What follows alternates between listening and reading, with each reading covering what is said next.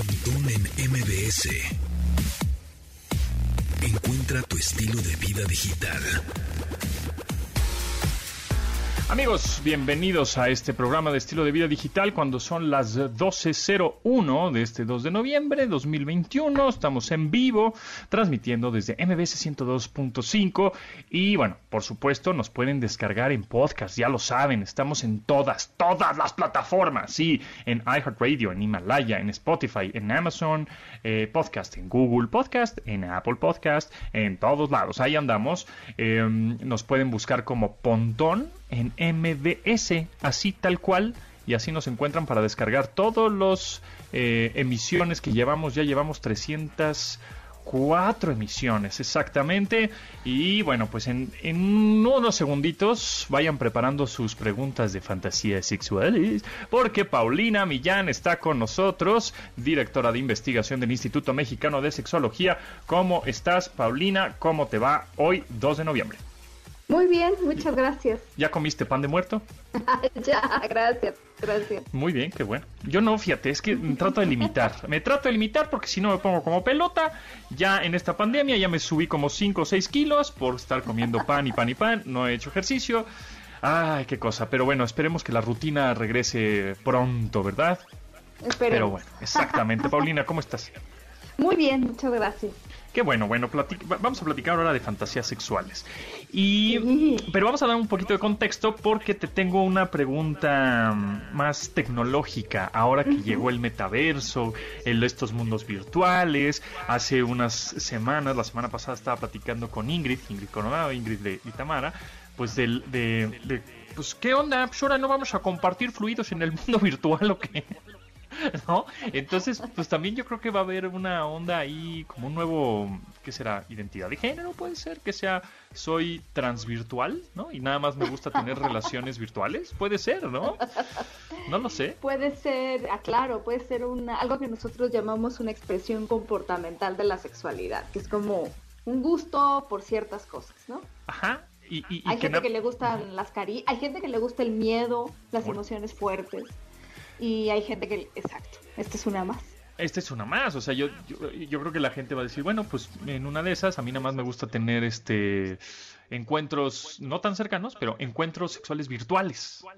Soy sexual virtual, nada más. Es lo único que me Creo. gusta a mí. No me gusta estar con personas, no me gusta que me toquen, solo que este de una manera virtual sí puede ser, ¿eh? No lo Va a, descarto. estar, va a estar difícil porque ahora con la pandemia algo de lo que se quejaba la gente es que todos los encuentros eran virtuales. Eso afectó la satisfacción sexual de las personas de manera muy terrible. O sea, había Ujú. unas quejas impactantes sobre no poder tocarse y eso en México, o sea, que se afectara de esa manera la satisfacción sexual no se había visto en años. Claro. Sí, pues eso. Pero pues habrá unos ahí con sus excepciones que no, pues eso sí me gustó. Excepciones, claro. No, de- nada más me gusta el cybersex con webcam y ya, no, no mejor, ni, mejor ni te veo, ¿no? Es que creo que lo que sucede, por ejemplo, con las fantasías y estos mundos virtuales es que nos damos el permiso de imaginarnos como personas diferentes y creo que eso es lo que resulta atractivo para algunas personas. No es tanto como que necesariamente prefieran eso, pero, pero el poderse imaginar en otra vida, a lo mejor con otra apariencia. Hay gente que incluso sus fantasías sexuales se imaginan más joven o con más años. Entonces, bueno, esa parte siempre va a ser una necesidad de los seres humanos, imaginarse en diferentes circunstancias a las actuales, porque al final las fantasías lo que buscan es escapar de la realidad en la que estamos, que a veces es muy buena, pero muy cotidiana, y entonces permitirnos imaginar en otros escenarios, y, y por eso de repente las fantasías sexuales de algunas personas pueden ser en lugares muy exóticos. Y a lo mejor lo que ayuda este tipo de cosas y todos estos juegos que ya han existido, como de tengo una segunda vida, pues es imaginarse en escenarios diferentes, eh, con trabajos más interesantes a lo mejor, o, o más sencillos del que tienen, y bueno, pues eso es algo muy humano, ¿no? Exacto. No sé si hay- has visto la serie mm, de Black Mirror. Claro. en donde justo hay un episodio en donde un chavo, no, este físico, pues un, un chavo, digámoslo, análogo, este se mete a un mundo virtual, a un videojuego de peleas en donde de alguna manera se enamora de otro personaje que es mujer, o sea, virtualmente es un hombre virtual y una mujer virtual, ¿no? Digámoslo así, que son de alguna manera heterosexuales en principio. Pero después se entera que ese avatar eh, que lo controla, eh, bueno, ese avatar mujer lo controla su mejor amigo, hombre. Entonces tienen encuentros sexuales virtuales dentro del videojuego, pero en realidad es en el mundo físico es hombre con hombre, pero virtualmente es mujer con hombre. O sea, es una cosa loquísima que, que tú ves el episodio y dices, órale, qué locochón. Pero la verdad es que no estamos tan lejos de eso. Claro, sí, sí, sí. Em, el chiste es también entender como cuál es el límite de las cosas que fantaseamos y en qué momento ya las queremos hacer, porque creo que una de las cosas, como el mito principal de las fantasías sexuales, diría yo, es que es algo que queremos realizar en la realidad. Y la verdad es que para muchas personas, eh, porque no se puede, o no hay con quién, o no te alcanza el dinero para tener sexo en Marte, ¿verdad? Claro, eh, todavía no hay vuelos ahí también. Eh, no se pueden hacer, pero no necesariamente es algo que se va a convertir en una frustración. Incluso creo que es al revés. Muchas personas que cumplen sus fantasías sexuales o que a lo mejor están con la persona, qué horror, pero con la persona con la que siempre fantasearon estar a la mera hora, resulta que no era tan así como lo habían imaginado y luego me dicen, ay, creo que se hubiera quedado mejor como fantasía porque la verdad es que la realidad estuvo muy chafa. Eh, resulta que la arena no es tan cómoda para tener relaciones sexuales como yo, obviamente. Pero en nuestras fantasías, como tenemos control sobre todo lo que pasa, lo imaginamos siempre perfecto, lo imaginamos maravilloso, pero eso ocurre en nuestra cabeza mientras tenemos el control de las cosas, pero ya estando en una situación en donde ya es la vida real y hay otras personas involucradas, no podemos controlar cómo se sienten y lo que hacen las otras personas. Exacto. Este, a ver, nos preguntan aquí. Tené, a ver, aquí tenía unas preguntas que nos hacía este nuestro querido público que decía, ¿cómo saber que una fantasía es sana? Pues mira, todo, eh, todo lo es. Creo que la pregunta va más en el sentido eh, me voy a aventurar y te voy a dar un ejemplo. No estoy diciendo que seas tú eh, la persona que hizo la pregunta, pero de repente hay mujeres que me han dicho, oye, yo he tenido fantasías de mucha dominación, al punto en que he fantaseado como que casi me violan, o, o, así, tal cual, ¿no? Y yo no sé entonces si eso es normal o si yo realmente es lo que quiero que me pase en la vida real, porque creo que no quiero. Y la respuesta es efectivamente no quieres que te pase, porque todo lo que está pasando en tu fantasía es resultado de tu imaginación y tú lo puedes controlar. Entonces la gente se espanta porque dice, oye, ¿por qué estoy teniendo este tipo de fantasías? Y que en la vida real eso sería, mm, no, o sea, vamos, no, no, y ni siquiera me gustaría, ni siento que estaría bien, pero entiende que es una diferencia muy grande entre lo que nosotros fantaseamos y sabemos que ocurre en nuestra cabeza y que en nuestra cabeza no hay infecciones de transmisión sexual, pero en la vida real es diferente. Entonces no te preocupes si tus fantasías sexuales son muy distintas a lo que tú vives en la vida real y eso te espanta. Lo que sucede en tu imaginación es como los sueños. Algún día hablaremos de los sueños sexuales, pero tú te puedes levantar diciendo, ¿por qué tuve este sueño sexual con alguien? Qué cosa tan rara. Eso pasa, nuestra imaginación es súper profunda, diversa y a veces súper complicada de entender. Entonces, bueno, está bien si es en tu fantasía, lo estás disfrutando, te está excitando y tú sabes que es algo que ocurre ahí mientras tú lo imaginas y controlas, está perfecto. No hay, no hay que poner como estos límites a decir, ay, pues no me puedo imaginar, porque hay gente que fantasea con aliens, o sea, no es que vaya a ser algo realidad, pero es parte de la imaginación. Ok, perfecto, muy bien, entendido. ¿Qué tan sano es hacer sexting con fantasías que no se van a cumplir? Pues es un poco lo mismo que decías, ¿no? Sí, pero, pero también es importante decirlo, porque hay mucha gente que piensa que todo lo que ocurre en el sexting tiene que ocurrir a fuerza en la vida real, pero nada que ver. Porque incluso hay personas que hacen sexting antes de conocerse y a lo mejor cuando se conocen o no hay esa química, o sí la hay, pero prefieren irse más despacito. Entonces, el que yo me entienda muy bien con alguien en sexting, que me ha pasado, hay gente que me ha dicho, es que yo me entiendo muy bien con esta persona en el sexting, pero a la hora, mm, pues ya nos da un poco de pena y está bien, eso también es parte de la fantasía. Yo creo que el sexting, y es muy importante decirlo, es parte de la fantasía desde que yo te pregunte qué traes puesto y no me digas, pues una pijama con hoyos y del partido político. O sea, no me digas eso. Yo quiero que me hagas una fantasía. Es parte de la fantasía. Y la gente que mejor es en el sexting es la que sabe echar a volar su imaginación y ser descriptiva en lo que está diciendo o escribiendo. Sí, no necesariamente todo lo que escribes o todo lo que lees, ¿no? Porque hay libros también este, mucho más eróticos, súper hardcore, explícitos, etcétera, que dices, está bien en el libro, está bien en imaginación, seguramente no lo voy a ejecutar, ¿no? Entonces, este, de alguna manera... Pues, exacto, exacto. Eso, está cool. Es un poco como la ciencia ficción, ¿no? Las películas de acción. Tú la ves, la película de acción, y dices, wow, está padrísimo. Y pues este, sabes perfectamente que no vas a salir del estacionamiento en el coche y va a volar tu coche y va a explotar y tú vas a salir ileso, ¿no? O sea, Yo sé que va a estar muy difícil lo que digo, pero para la persona que nos pregunta, sí es importante que en algún momento como que quede súper claro que es diferente lo que ustedes están pensando, que lo que quieren hacer. Yo sé que eh, debería ser obvio, pero la gente de repente piensa, es exactamente lo que quiere que le haga. Entonces yo creo que sí es importante ponerse de acuerdo, porque a lo mejor nuestro sexting llegó súper lejos y cuando nos vemos, pues vamos a ir calentando motores, ¿no? Entonces, pues hay que ver qué es lo que queremos hacer ya cuando nos veamos, que sí sea del sexting o que no sea del sexting. Perfecto, vámonos un corte. Paulina Millán, directora de investigación del Instituto Mexicano de Sexología, y regresamos con más preguntas acerca de fantasías sexuales y también virtuales. Después del corte con Pontón en MBS. Estamos de regreso con Pontón en MBS. De Lenny Kravitz, eh, de una rola de 1995. En realidad el rock estará muerto, porque yo nada más oigo reggaetón y pop en todos lados y en TikTok, pero bueno, no, no creo que el rock esté muerto.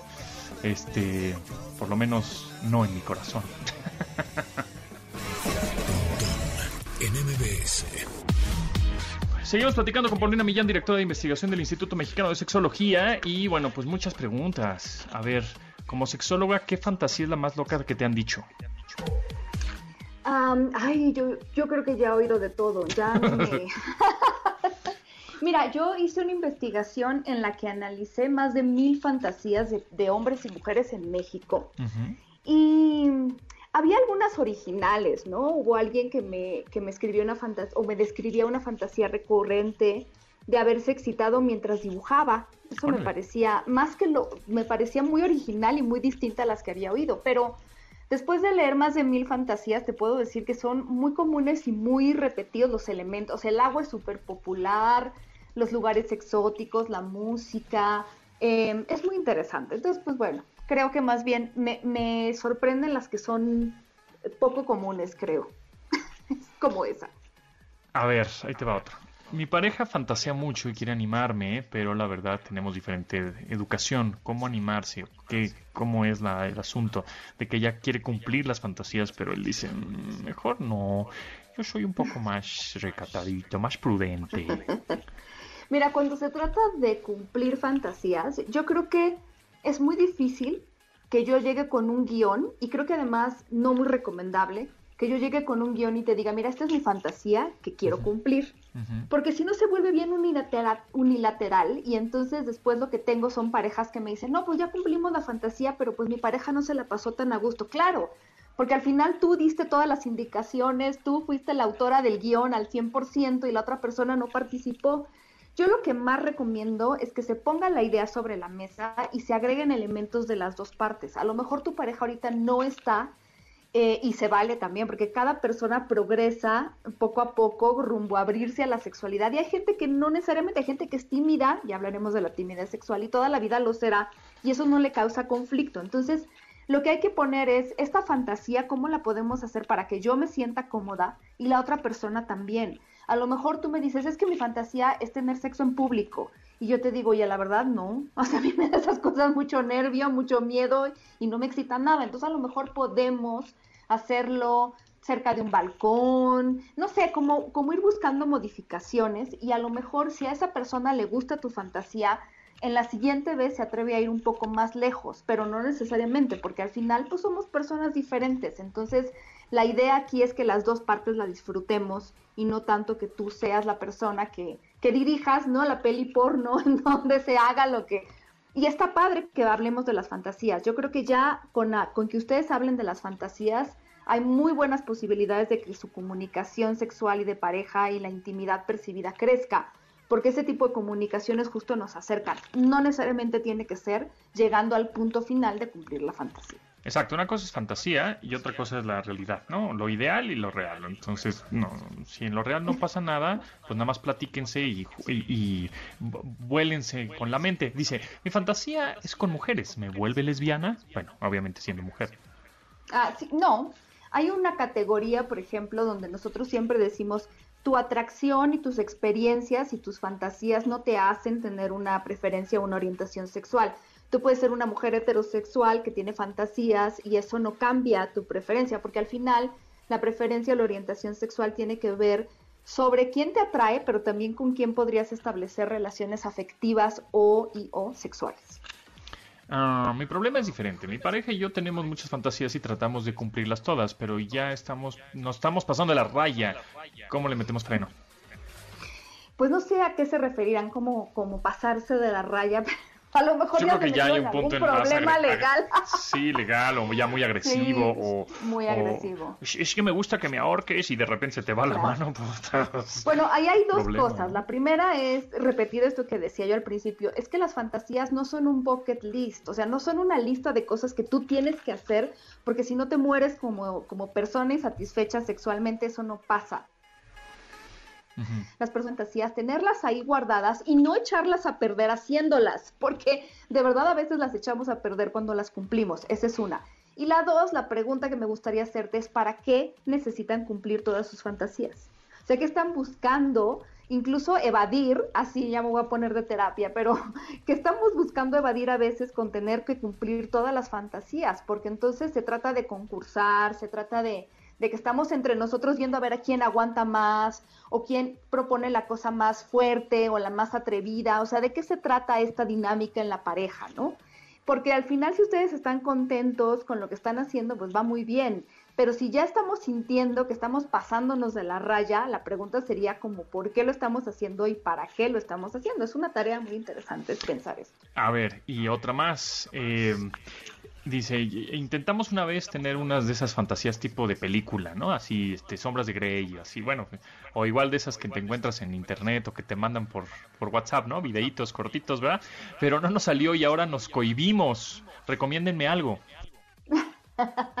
Pues claro, es que después de una experiencia así, y yo creo que es parte de lo que puede suceder, a veces necesitamos nuestro cuerpo, nuestra cabeza, nuestro corazón, qué sé yo, un poco como regresar a lo básico que además créanme, cuando, cuando nosotros hablamos de la terapia sexológica, creo que lo hablábamos hace unas semanas, es la idea de regresar a lo básico. Entonces está muy bien que usted, que tú misma sientas como que tienes que regresar a la parte básica y que, y que por un ratito se van a quedar ahí, está bien. O sea, la mejor satisfacción sexual no consiste en tener más relaciones sexuales o relaciones sexuales más atrevidas o relaciones sexuales más locas. La satisfacción sexual tiene que ver con cómo me siento ahorita, escucho a mi cuerpo, escucho a mi pareja y no paso los propios límites que yo sé que tengo en mi cuerpo y en mi emocional en mi parte emocional y los de mi pareja. En eso consiste la satisfacción sexual. De pronto es difícil como la comunicación, ¿no? Porque dices, "No, no me gusta." Ah, ok, ya pero luego puede ser el, ya el no me gusta, ya es un freno totalmente, y dices, puta, pues ya mejor ni le muevo, y entonces te cohibes, y entonces te da pena, y entonces ya no quieres, y entonces, no, no sé. es que el tema es, no me gusta, pero ¿qué puedo proponer? ¿No? Porque si algo sucede, por ejemplo, como yo te propongo esto y yo a la respuesta que tengo al respecto es, no, pues esto definitivamente no, exacto, esto es un freno. Y entonces si yo veo que mi pareja es algo que realmente me le gustaría hacer, podemos ver, mira, esta parte o sea, no me hace sentir cómoda, esta parte me hace sentir cómodo, porque es como cuando en la escuela, yo que soy maestra, de repente le preguntas al alumno, ¿qué es lo que no entendiste? No entendí nada, híjole, está bien difícil que yo empiece, o sea, pero si me dices, mira, esta parte, a lo mejor que tú me estás planteando, no es algo que me haga sentir súper cómodo, pero no sé qué te parece si te propongo esta otra cosa, ¿no? O a lo mejor hoy no, porque estoy muy cansado, pero mañana, ¿no? O déjame descansar tantito. O sea, también la idea es proponer y ser muy proactivos, porque si a todos decimos solamente que no, efectivamente eso se siente desde la otra parte como un freno constante. Porque entonces tú me dices que no a todo, pero no me propones nada, entonces no avanzamos. A ver, una más hardcore, ¿eh? ahí te va. mi pareja y yo tuvimos un trío con su mejor amigo, porque era nuestra fantasía. Pero me gustó más cómo lo hacía su amigo. Y ahora ya me obsesioné con tener la misma fantasía. ¿Está mal? Ya me enamoré de su amigo como pregunta, ¿no? O sea... Pues es que eso más bien sería una pregunta para ti, ¿no? A lo mejor sí, o sea, yo estoy segura de que ahorita la situación se, se volvió bien compleja.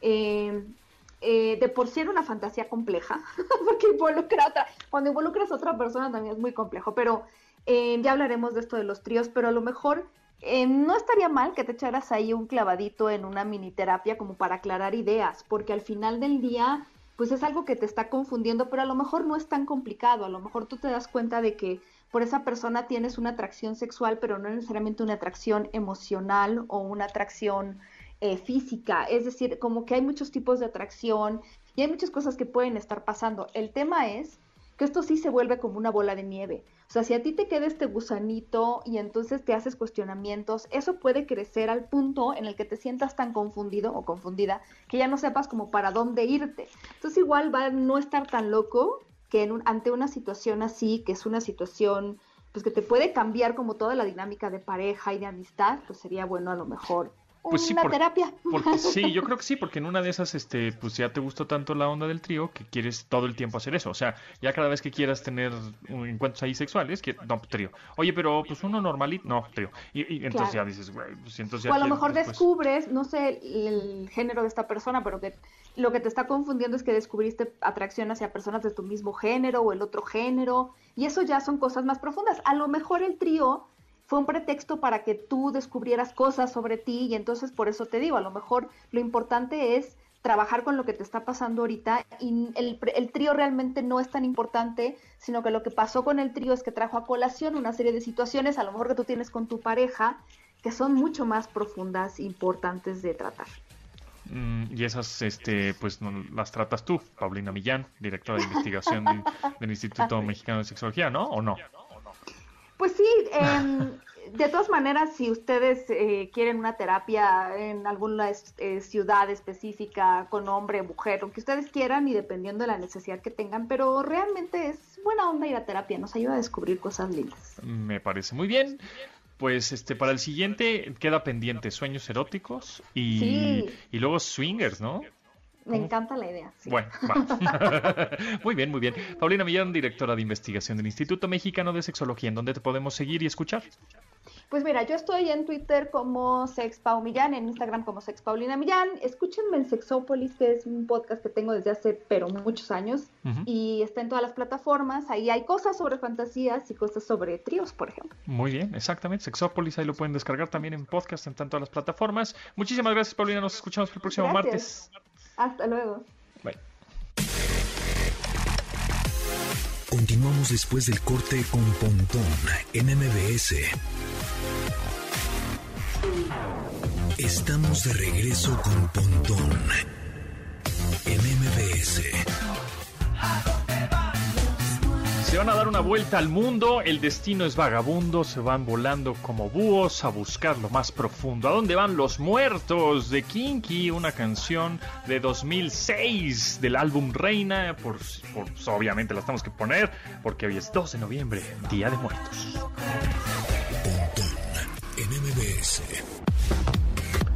Se le está di y di que el Bitcoin va para arriba y tú, nada, Pantito, ¿qué sabes? No sabes nada, ¿qué es eso? No te entiendo. Ah, pero ah, el Bitcoin ya está, ahora mismo les digo, que está en un millón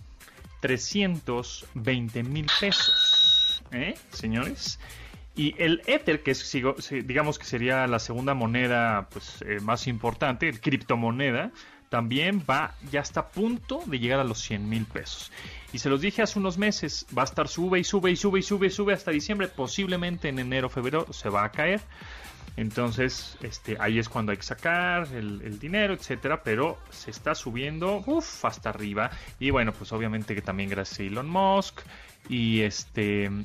Y también tengan cuidado hablando de criptomonedas con el meme del juego de del calamar. Cuidado con la criptomoneda meme del juego calamar, porque obviamente, pues ahorita está en boga. Ya saben que mucha gente, eh, maleantes y malandros digitales, cuando algo está muy de moda, se agarran de ahí, porque la gente, pues obviamente está buscando información o le da clic porque está de moda, etcétera, y se agarran para instalar malware o instalar este troyanos. Entonces hay que ponerse bien al tiro. Igual ya viene el buen fin, ¿no? Y eh, épocas de promociones y descuentos, en donde también hay que fijarse, híjole, con pincitas qué es lo que estás comprando, en qué sitio estás, en qué aplicación estás, porque si ves un banner, un anuncio de que es demasiado bueno para ser verdad, de llévate esta pantalla por 5 mil pesos, ¿no? Y es una pantalla que viste en otra tienda este, apartamental por 15 mil, seguramente es un fraude, es una trampa, ¿no? Entonces también fíjense que al final del cargo, que te digan, este, en vez de que te, te pidan tu tarjeta de crédito, te dicen, vete a depositar a una tienda de autoservicio. No, pues eso también es fraude. Entonces tengan ahí cuidado, siempre estar bien, bien, bien al tiro. Este y eh, bien educados digitalmente. Justamente de eso vamos a hablar en un ratito con Diana Valencia del civismo digital. En MBS 102.5 Diana, Diana Valencia, ¿cómo estás? Bienvenida una vez más en este martes, martes 2 de noviembre, este Día de Muertos.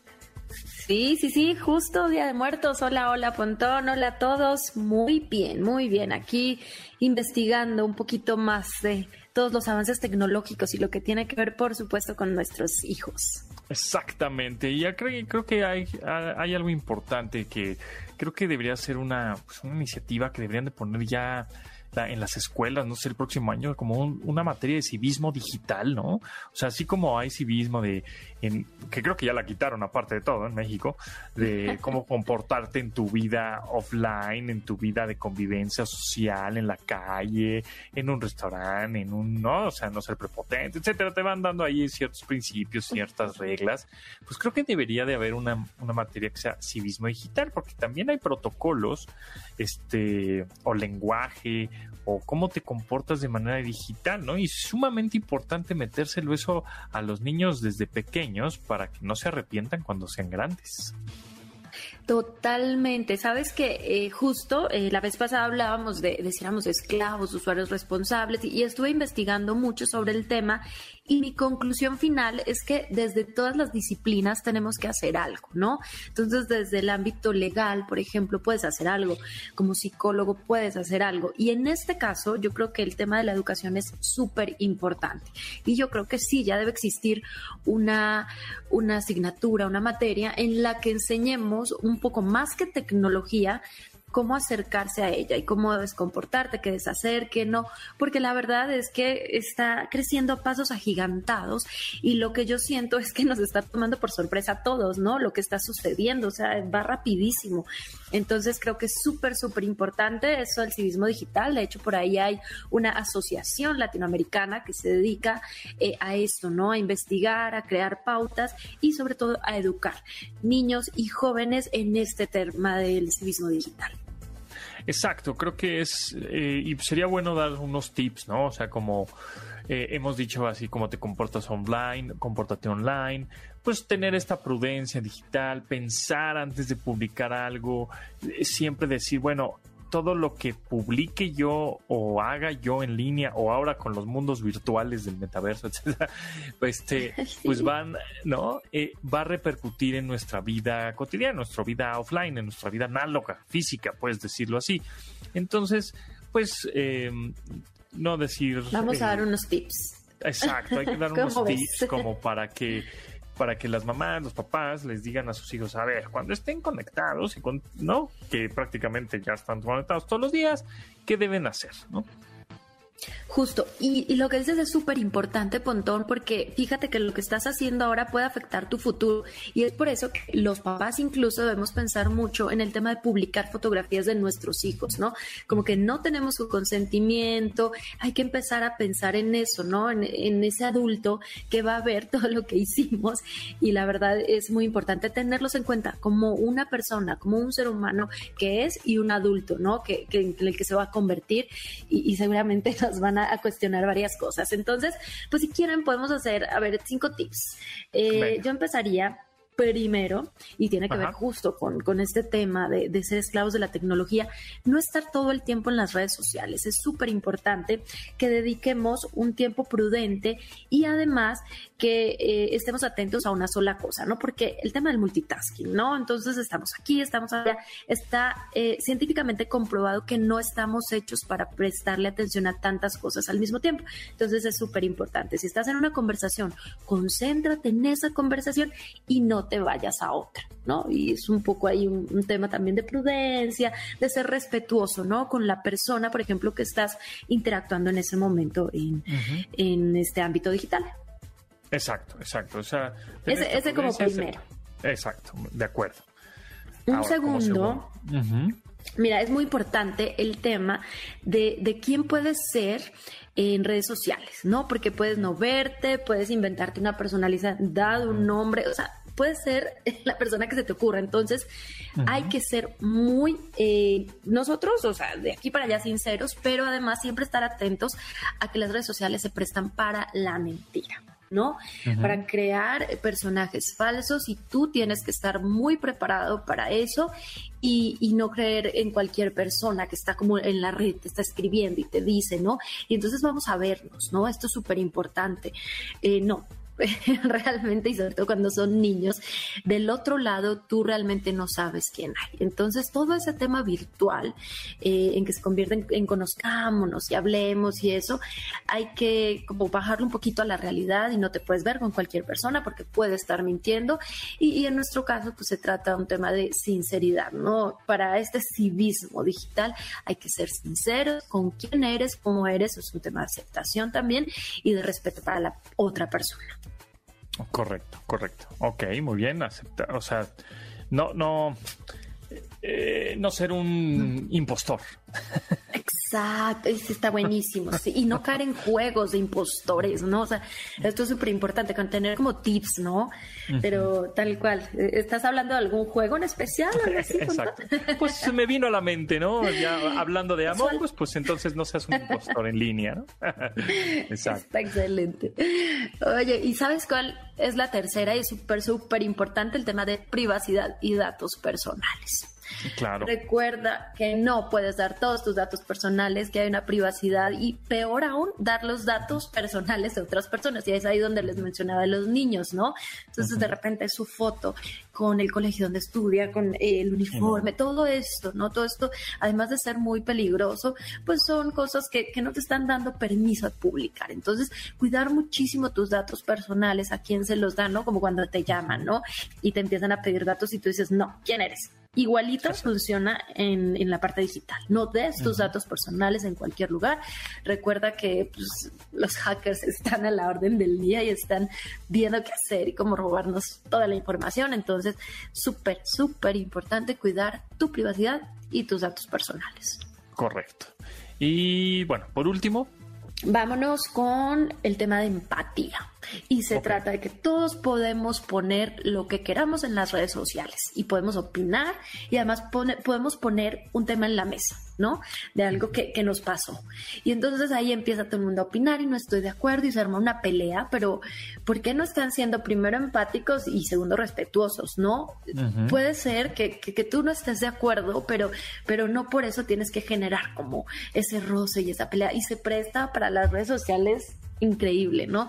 Y pues también tú tener mucho cuidado, ¿no? Al publicar tus temas, porque, pues mira, la libertad de opinión existe, es una libertad de opinión y de expresión. Entonces tenemos que empezar a ser más tolerantes en las redes sociales porque lo que publica otra persona no te lo puedes tomar personal. Entonces es un tema de inteligencia emocional, yo sé. Exactamente, sí, totalmente de acuerdo contigo, pero sí hay que ser empáticos. Y eso es nada más pensar tantito, ¿eh? Pensar unos 10 segunditos antes de, escupir alguna tontería, ¿no? Publicar o pelearte. Es a ver, relájate 10 segunditos, el típico anuncio que salía en la tele hace unos años de cuenta hasta 10. A ver, ¿cuántos hasta 10 lo piensas? Dices, mm, ¿vale la pena meterme en este rollo? ¿Vale la pena insultarlo? ¿Vale la pena este yo ni siquiera conozco el, el back, ¿no? O no conozco lo que viene viviendo. Entonces, ¿por qué debería de estar opinando o suponiendo? Porque suponer En, si de por sí suponer es peligroso, imagínate suponer en línea cuando el Internet no olvida. Es decir, cosa que publicas, pues cosa que se queda por siempre, ¿no? Exacto. Entonces, si alguien nada más pone, ah, me gusta esta serie o, o detesto esta serie, porque ¿a quién le puede gustar? Bueno, como a ti te gusta, entonces te lo tomas personal, entonces te vas y te peleas. Y no, no, no, no, no. La verdad sí se trata como de pensar que no todo es personal, sino que se trata de libertad de expresión y todos estamos poniendo por todos lados lo que sentimos, ¿no? Este, exacto, escojan sus batallas online, ¿no? También. Sí. Muy bien. Bueno, esos queremos, ¿no? exacto. Muy bien, Diane, ¿en dónde te seguimos? Muchas gracias por Valencia, en todas las redes sociales me pueden encontrar y pues voy a estar investigando un poquito más para ver cómo vamos a, educar a estos niños en civismo digital y vamos a ver si, si de verdad ya se ponen a hacer una asignatura para que estos niños empiecen como a generar esa inteligencia emocional digital. ¿Te gustó? Eso, tal cual. Exactamente, tienes toda la razón, así debe ser. Muchas gracias, Diana, Diana, Diana Valencia, y nos escuchamos el próximo martes por acá. Gracias, bye bye. Bye. Después del corte con Pontón en MBS. Estamos de regreso con Pontón en MBS. Pontón en MBS. Entrevista. Amigos, en esta ocasión me da mucho gusto presentarles a Julio Meneses, director de Mercadotecnia de Honor México. Julio, ¿cómo estás?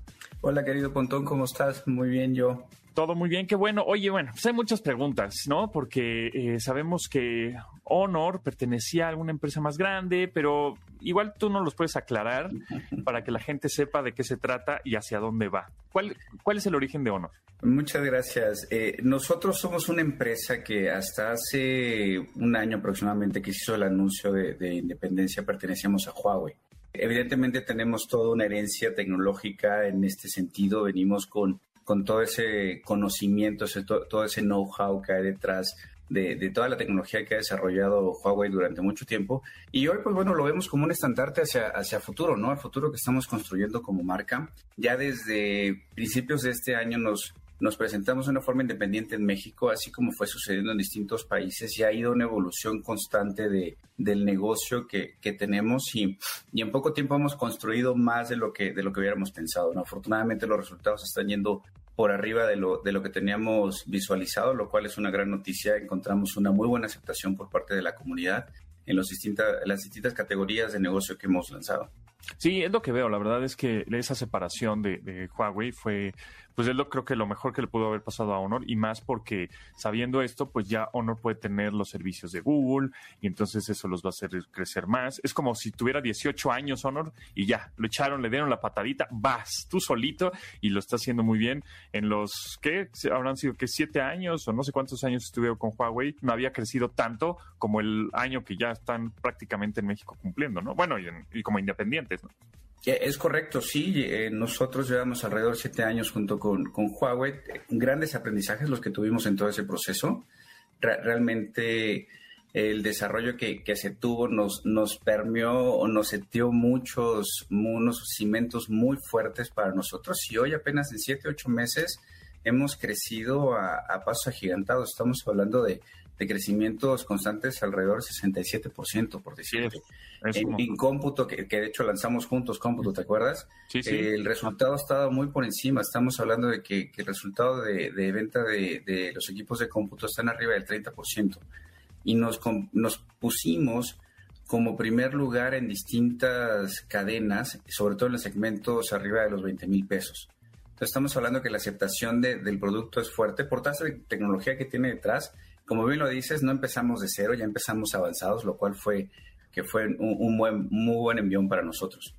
Sí, interesante también porque es una marca que se lleva con otras marcas, es decir, es como eh, el mejor amigo de todas, ¿no? En ahorita por lo menos, ¿no? es que, que si con Microsoft, que si con Google, que no, con este, eh, entonces digamos que tienen lo, mejor ahí de, los dos mundos, tanto en hardware como en software. Pero también este, eh, están, digamos, generando empleos aquí en México, Honor, como tal. Sí, mira, eh, hemos crecido a pasos agigantados. Estamos creando un equipo bastante sólido en todos los rubros, desde la parte administrativa, la parte comercial, donde estamos por supuesto mercadotecnia. Hemos, hemos ido creando un, equipo que cada vez se robustece más. Afortunadamente es una empresa que, pues bueno, según recuerdo, yo me, yo me uní, yo soy parte de esta conversión, porque yo me uní alrededor de, de marzo al equipo y recuerdo que antes de eso hablaban de que era un equipo muy pequeño, muy, muy sólido, pero muy pequeño. Hoy estamos hablando de que somos alrededor de 100, un poco más de 100 personas en, en, el equipo entre México y región, porque la región está, eh, el equipo región está basado aquí en México. Entonces, como puedes ver, estamos construyendo una, una estructura muy sólida para poder eh, este, establecer los, los cimientos más adecuados para el mercado mexicano y también para el mercado latinoamericano, que, tenemos distintas oficinas en el resto de, Latinoamérica. Claro, y también muchos empleos indirectos, ¿no? O sea, eh, el centro de distribución que acaban de abrir y... Sí, muchos, muchos más relacionados con, con la industria. A ver, yo te conozco hace tiempo, Julio, y sé que estuviste trabajando uh, muchos años en la industria de la fotografía profesional, ¿no? En marca, una, una marca muy, muy reconocida de color amarillo. Entonces, actualmente, este, ¿cómo ves la evolución de las cámaras en un teléfono? Mira, e, esa es una muy buena pregunta. La mayoría de mis, de mis amigos fotógrafos me, me la hacen también, fotógrafos y videógrafos y lo que me, lo que me dicen, no, el sensor y, y este, las capacidades del equipo. Evidentemente, cada uno de los equipos tiene ciertas cualidades técnicas que, que le son únicas a la categoría, ¿no? Entonces, sí, los sensores pueden ser una gran diferencia, pero toda la inteligencia artificial que integramos en los teléfonos nos permiten tener equipos, más bien soluciones muy robustas. Yo tomé una foto, tomé una foto este, hace unos días, te la voy a enseñar. Eh, me sorprendió porque fue una foto nocturna. Con el teléfono. Con el teléfono, efectivamente. Sí, sí, sí, sí. Entonces, eh, ay, ya la perdí. Pero bueno, me, sorprendió mucho, sobre todo porque las condiciones en noche son muy distintas, son mucho más complicadas que lo que se pueda lograr eh, este, en el día, ¿no? Ya la, foto está basada de la luz, entonces entre más luz haya, la imagen puede ser mucho más nítida, pero en la noche se complica. Y el teléfono me entregó una imagen espectacular. De hecho, inmediatamente la posté en Instagram porque estaba teniendo un resultado bastante adecuado, muy óptimo, muy sorprendido con lo que estaba encontrándome. A ver, entonces, ¿y llegará un momento en el que las cámaras del teléfono sustituyan a las cámaras de DSLR o las cámaras profesionales? Pues mira, como, te mencionaba, hay nichos como muy establecidos, pero hoy te puedo decir que los teléfonos y además lo, lo que pudiéramos estar próximos a lanzar viene con cualidades muy, muy robustas en ese aspecto. Yo he hecho pruebas con algunos de ellos y, me puedo encontrar fotografía de retrato muy sólida, fotografía de, este landscape muy buena.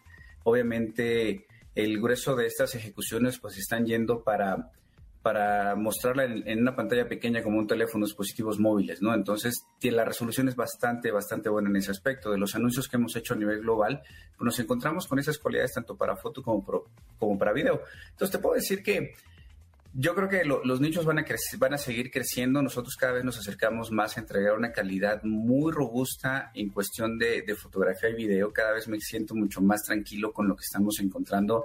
Video 4K, este, distintas cualidades eh, en cinematografía con lo que lanzamos con el Magic 3 Series, por ejemplo, que anunciamos en China en, agosto. Y hoy te, puedo decir que, que, además los equipos están integrando también esta capacidad en foto, poder tomar la, la fotografía en RAW lo cual pues nos da un, sinfín de posibilidades en cuestión de edición.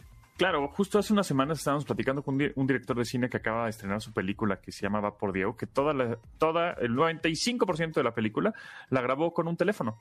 Entonces, este, la verdad es que yo también he estado utilizando cámaras reflex, ¿no? Cámaras profesionales, y, y, y, luego te vas a las cámaras de los teléfonos y dices, híjole, creo que por ahí, ah, ahí la llevan. O sea, yo ya grabo, hay veces que grabo mucho más los contenidos y tomo fotos, ¿no? Mucho más, también mucho más padres con teléfonos que con la cámara como tal. Pero bueno, este, eh, Julio Meneses, eh, director de Mercadotecnia de Honor, ¿qué es lo que debería tener un teléfono ideal? Actualmente, ¿qué es en lo primero que se fija el consumidor antes de comprar un teléfono?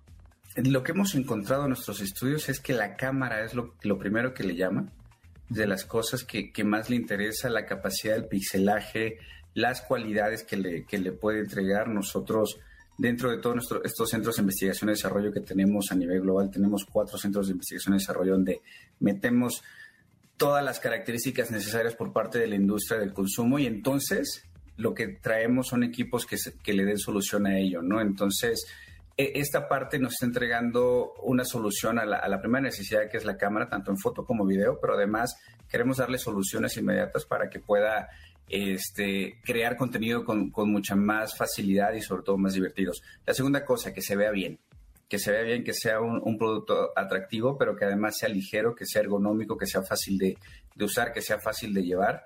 Y tercero, el desempeño. Hoy cada vez nos encontramos que los consumidores cada vez saben más de producto. Yo me sorprende mucho cuando abrimos conversación en nuestras redes sociales o, algunos de los blogs que, me encuentro de tecnología entran a, cuestiones muy, muy profundas, ¿no? Los procesadores de imagen en los teléfonos, este, bueno, más bien los procesadores del, equipo como tal, las cualidades que te pueda dar, que no solamente puedas vivir de, con un mejor video al, estar disfrutando de, los contenidos, que puedas hacer un mejor video también, que puedas hacer una mejor foto, pero además que, la batería te dure mucho tiempo, ¿no? Que es otra de las cosas que, la gente quiere. Totalmente. Y ya por último, porque se nos va el tiempo volando, Julio, este, ¿cuánto tiempo es recomendable cambiar el teléfono? ¿Cuánto me tiene que durar? O sea, generalmente, ¿cuánto me dura este un teléfono al, o al usuario normal? Lo que hemos encontrado es que el ciclo de vida del producto es alrededor de 18 meses, de 18 a 24 cuando más. Evidentemente, esta es una industria muy dinámica, por lo cual nosotros hacemos presentaciones cada seis meses, cada año. Esa es una gran oportunidad para todos. Estamos encontrando que el, proceso más rápido que se hace es cada 12, años, cada 12 meses, este, pero el promedio debe estar entre los 12 y los 18 meses aproximadamente. La recomendación es esa, ¿por qué? Porque la evolución tecnológica que hay de los equipos es muy rápida. Claro. Sí, y luego hay software o aplicaciones que de pronto ya dejan de funcionar, ¿no? Y tendrás que tendrás que cambiarla. Ahí justamente WhatsApp hace poco, ¿no? Este o el mismo sistema operativo te dice, bueno, pues te doy tres años o en una de esas cuatro de actualización de parches, ya lo puedes seguir usando, pero bueno, ya es más tu responsabilidad para que no, no caigas en alguna trampa o malware, etcétera. Julio Meneses, director de Mercadotecnia de Honor México, muchísimas gracias por tu tiempo. Gracias a ti, Pontón. Un gusto saludarte nuevamente. Y ya nos vamos, se nos pasa el tiempo volando en este 2 de noviembre, Día de Muertos del 2021. Ya son las 12.55 a punto de terminar este programa. Solo que les digo, bueno, mañana Checo Pérez estará ahí este, dando el run show ahí en Paseo de la Reforma. Entonces, si van, pues disfrútenlo. Y si no van, pues mejor no, váyanse, no se vayan por reforma porque va a estar hasta el mocasín ahí adentro. Entonces, eh, pues eviten porque el tráfico va a estar rudo porque hay show hay el show de la Fórmula 1, ahí en Paseo de la Reforma. Y también, eh, pues, hablando de deportes, Memo, Memo Ochoa es, está nominado como uno de los mejores porteros del mundo. Bueno, catalogado como uno de los mejores porteros del mundo. Yo creo que va a haber gente, ah. Estuve ahí como viendo mucho haterismo, ¿no? De pronto muchos que obviamente lo apoyan, pero otros diciendo, ah, ¿cómo puede ser posible que Pues está bien, ¿no? O sea, que bueno, pues no, no sé cuál es el... ¿Por qué no le vas a, al equipo en donde está Memo o porque no le vas a Memo está mal. En fin, en fin. Bueno, pues con eso nos despedimos, que por cierto también en trending, ahorita en Twitter el trend es Forza Horizon 5, este videojuego que de verdad se ve espectacular. Es un juego de automóviles, de coches, digámoslo así, ¿no? Pero está localizado en México y hay unos eh, escenarios de, de, de, Guanajuato y entonces estás corriendo coches en Guanajuato. Es increíble, definitivamente vale muchísimo la pena.